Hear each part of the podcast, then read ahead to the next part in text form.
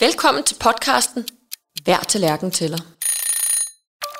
Mange af os er nok lidt betænkelige ved at droppe kødet, og i stedet servere en bønnegryde, når vi får gæster. Det er nemlig langt fra i alle hjem, at det er den klimavenlige, grønne mad, man har lyst til at servere for andre. Men det skal der laves om på, mener Tænketanken Madtanken. Og madprofessionelle som kokke og madformidlere skal hjælpe os på vej mod kulturændringen. Derfor anbefaler Madtankens medlemmer, at madprofessionelle skal gøre den klimavenlige mad kulturelt acceptabel. Det er den sjette og sidste anbefaling fra Madtanken til en mere klimavenlig madkultur i Danmark.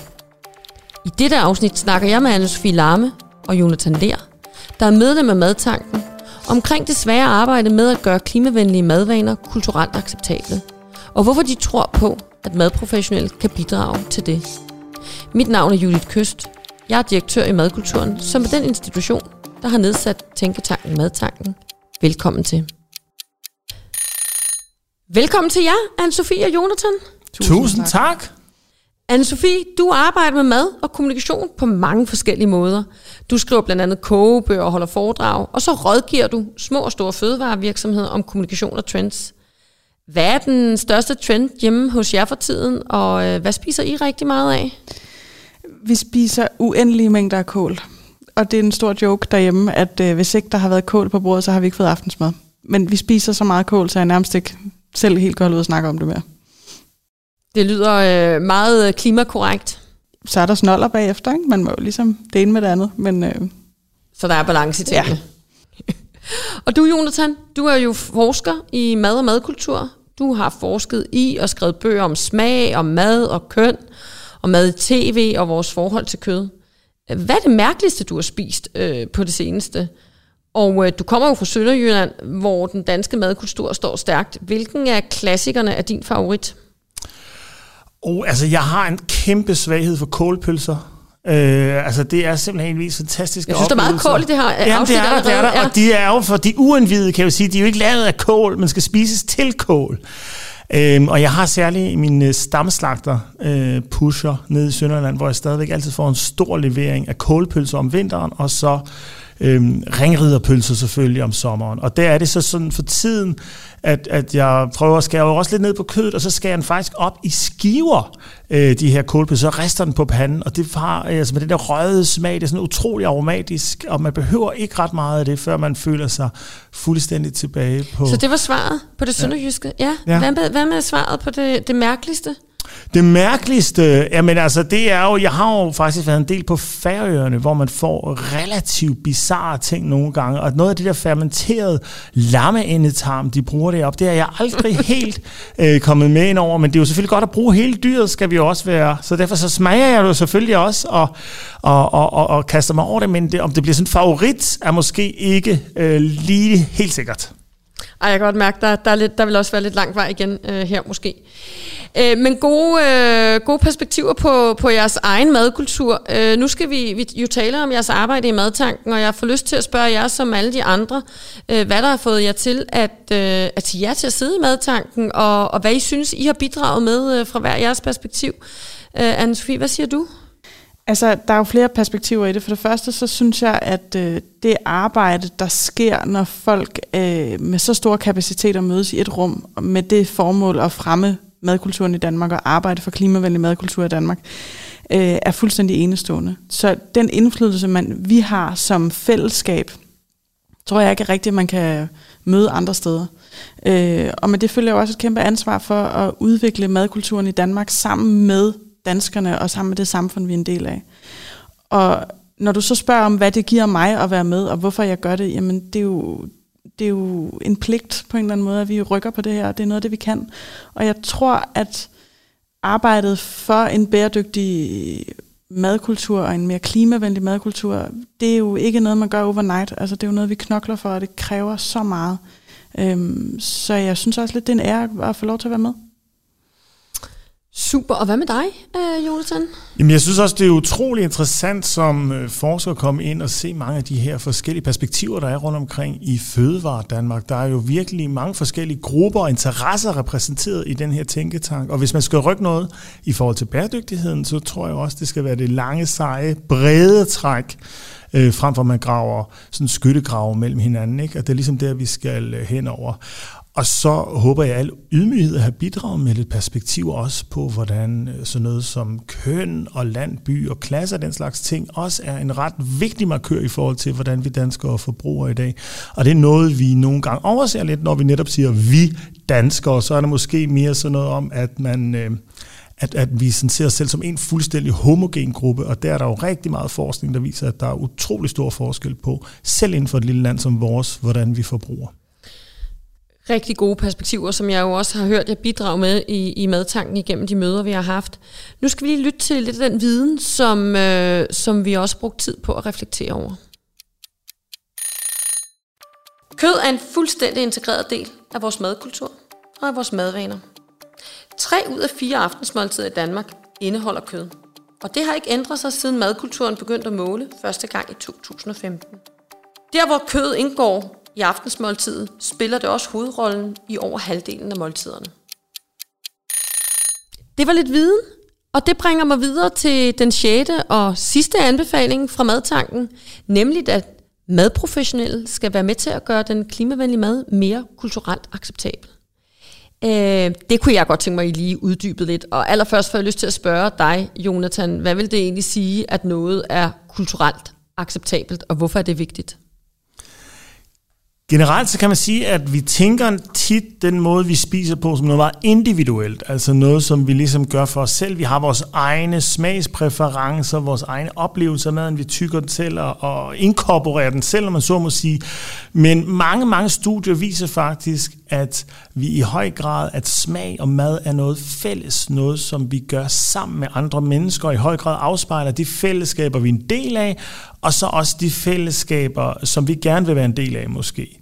Øh, og det kan jo både være sådan store øh, nationale fællesskaber, som at man spiser øh, det samme eller cirka det samme til jul, men det kan jo også være, at man inde på et bestemt øh, område, eller folk med bestemt uddannelse, typisk spiser på bestemte måder.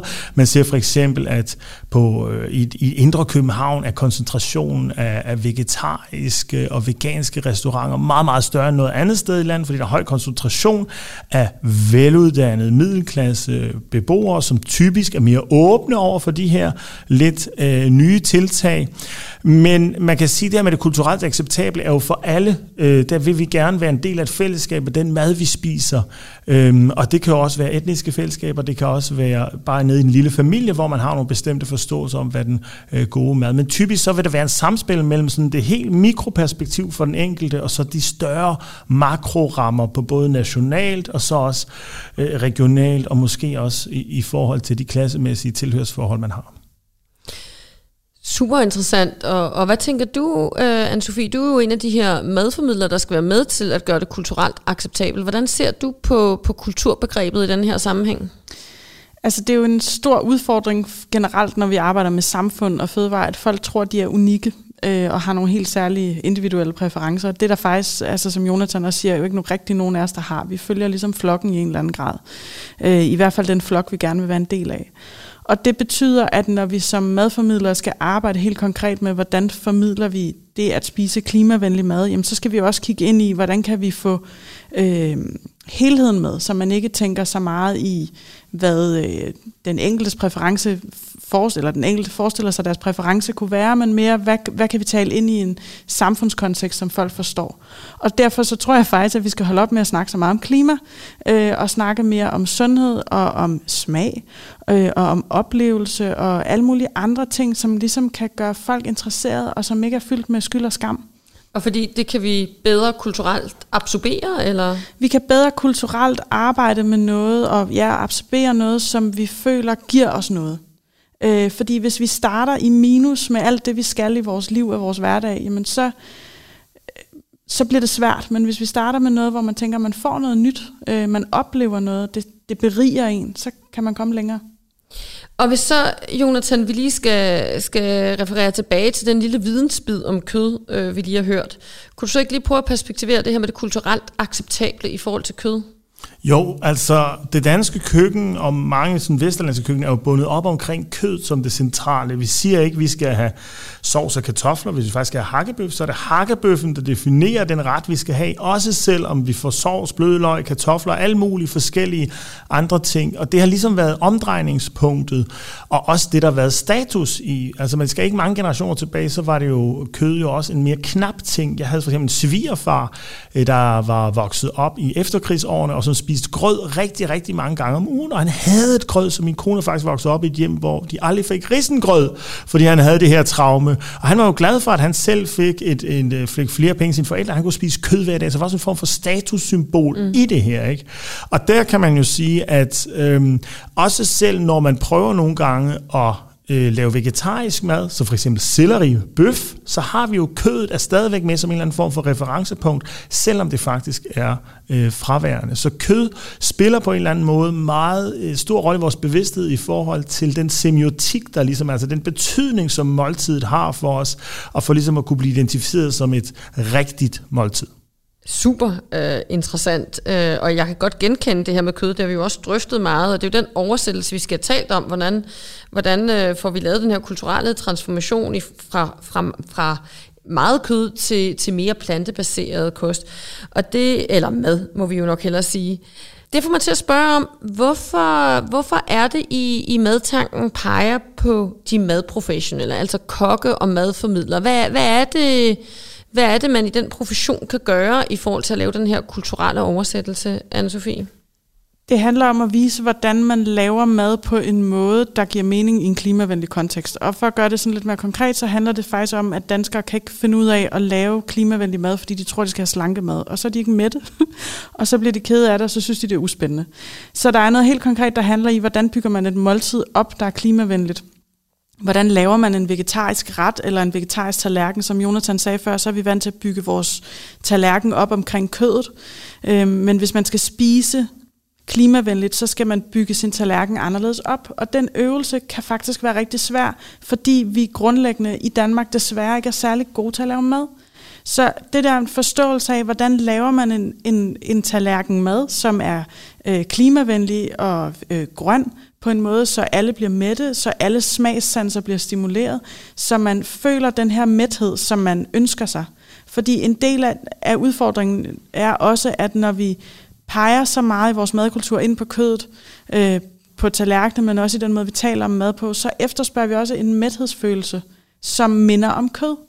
Og det vil sige, at vi skal indrette os til at spise anderledes. Vi skal spise anderledes, men jeg skal stadig forstå, hvad er det, hvorfor er det kokkene, og hvorfor er det madformidlerne, vi peger på? Altså Jonathan, hvad er det? Altså kokkene, sidder de ikke mere i deres øh, gastroboble, og altså, kan de overhovedet formidle ud til den brede danske befolkning? Hvorfor skal vi kigge derhen for at få, få skabt den her kulturelle transformation? Jamen, nu synes jeg, at det er ret vigtigt, at der står madprofessionel og ikke kokke. Øh, og en af de ting, som jeg synes, man nogle gange overser en lille smule, det er, at der er nogen, særligt mandlige kokke, der fylder fuldstændig vildt meget i, øh, i mediebilledet, og de laver typisk mad til ret få mennesker, hvis vi simpelthen tager Michelin-restauranterne og så videre. Ikke? Men rigtig mange af dem, der laver mad til mange mennesker, for eksempel i kantiner, øh, taler vi overhovedet ikke om næsten. Men øh, de laver faktisk mad til op, tror jeg, omkring en halv million mennesker øh, hver dag til frokost. Og det er netop her, hvor man kan komme ud til en rigtig stor del af befolkningen og præsentere dem med nogle grønne alternativer, og også øh, give dem et eller andet indblik af, hvordan det her mad, som, som Anne-Sophie netop også kan synes, der kan være lidt svært at og sådan måske administrere selv, men hvis man ikke får inspirationen og gør det meget, meget konkret, så vil det være øh, endnu sværere. Så derfor så tror jeg virkelig, der er en, en stor rolle for, for den her gruppe af, af madprofessionelle over en bred kamp. Vi kunne også tale dagtilbud og institutioner af køkkener og forskellige art, som har en kæmpe rolle at spille der, fordi de når meget, meget bredt ud. Så virkelig vigtigt i den her diskussion at forstå, at mad professionelle skal forstås og, og respekteres i rigtig, rigtig bred forstand, hvis vi skal have skabt den her transformation. Nemlig, og, og der tror jeg også, at, at der er jo rigtig mange, der gør rigtig meget allerede, og jeg kan da se ud fra min egen kantine på Professionshøjskolen Absalon, der bliver der virkelig øh, lavet rigtig meget, og hvis man tager mere end en frikadelle, så kommer de og slår ind over øh, hænderne. Det får man ikke lov til, men til gengæld må man tage alt det kålsalat, man overhovedet vil. og så vil Anne-Sophie være glad. Nemlig. øhm, nu skal vi lige lytte til en vidensbid mere øh, fra vores arbejde. De nye officielle kostråd handler både om sundhed og klima. Her hedder det blandt andet, at vi skal spise mindre kød, og i stedet vælge bælfrugter og fisk. Vi spiser i snit 5 gram bælfrugter om dagen, og ifølge kostrådene skal vi op på 100 gram om dagen. Med andre ord er der lang vej igen. Som vi hører her, så øh, ligger den klimavenlige kost ret langt fra vores nuværende madvaner og vores nuværende madkultur.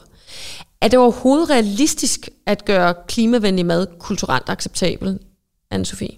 Det korte svar er ja, for det skal vi. Altså, vi bliver nødt til det. Der er faktisk ikke nogen vej udenom. Og hvis vi alle sammen skal tage ansvar øhm, i hele klimadiskussionen og for, og for det, der sker for vores klode, jamen, så bliver vi nødt til det.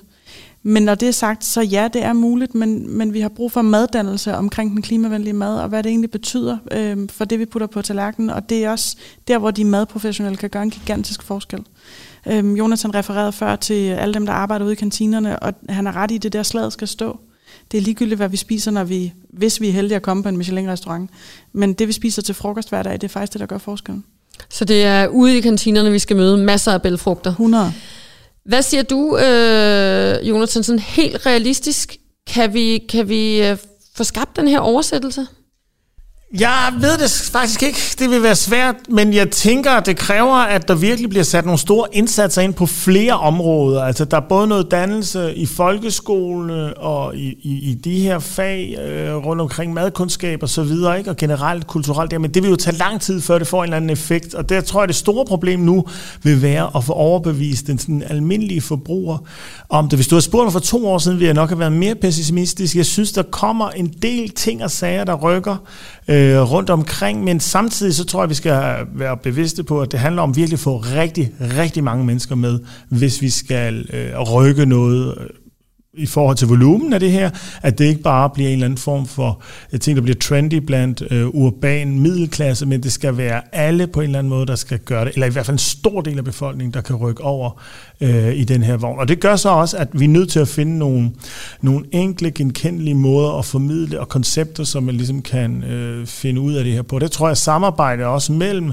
øh, kokke og øh, formidlere og klimaforskere vil være rigtig, rigtig vigtigt. Og det var faktisk min næste spørgsmål øh, til jer begge to, øh, men du kan måske svare øh, først, anne Sofie. Altså nu siger, nu siger du, Jonathan, det her med samarbejde med andre forskere. Mit spørgsmål kigger sådan lidt på, øh, kan madprofessionelle klare det her alene? Under ingen omstændigheder. Altså vi skal alle sammen, alle dele af samfundet skal være med i den her proces. Det er både dem, der arbejder fagligt med mad og professionelt, men det er jo også den almindelige forbruger, der ligesom skal lære at efterspørge en anden måde at spise på og selv tage initiativ til at lære noget nyt. Så samarbejdet bliver fuldstændig afgørende? 100. Altså vi kan ikke gøre det, der er ikke nogen, der kan gøre det her alene. Det er en kæmpe transformation, vi skal igennem. Jeg tænker også, det er derfor, at I Madtanken har lavet seks anbefalinger, øh, som, som peger på, hvordan alle øh, aktører kan, kan løfte med her. Jeg kunne godt tænke mig sådan helt afslutningsvis at øh, slutte, øh, hvor vi startede, nemlig tilbage i, i, i jeres egne køkkener. Øh, hvordan har I det selv med at servere en, en øh, vegetarisk øh, ret øh, for gæster, øh, Jonathan? Jamen det vil jeg sådan se, det har det ganske fint med. Øh, der kommer der tit lidt kød ind over, der er man også selv indgroet i det, ikke? og specielt om sommeren, hvor vi har grillet lidt forskellige ting og sager.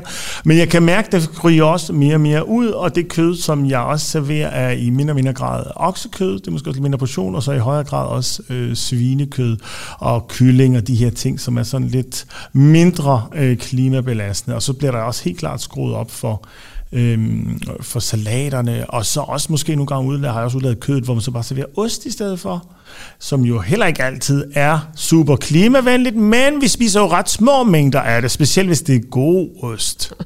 Og den diskussion tager vi øh, okay. en anden gang. Og hvad med dig, øh, Anne-Sophie? Vil du uh, servere en vegetarisk ret for, for gæster? Altså, det er faktisk kun ved meget særlige lejligheder, jeg laver kød. Øhm, og det er måske en gang om måneden og det er, hvis der er meget fint besøg eller en meget særlig anledning. Så jeg spiser nærmest kun vegetarisk, og jeg har det også lidt sådan, at når folk kommer på besøg hos mig, så er det sådan, det er.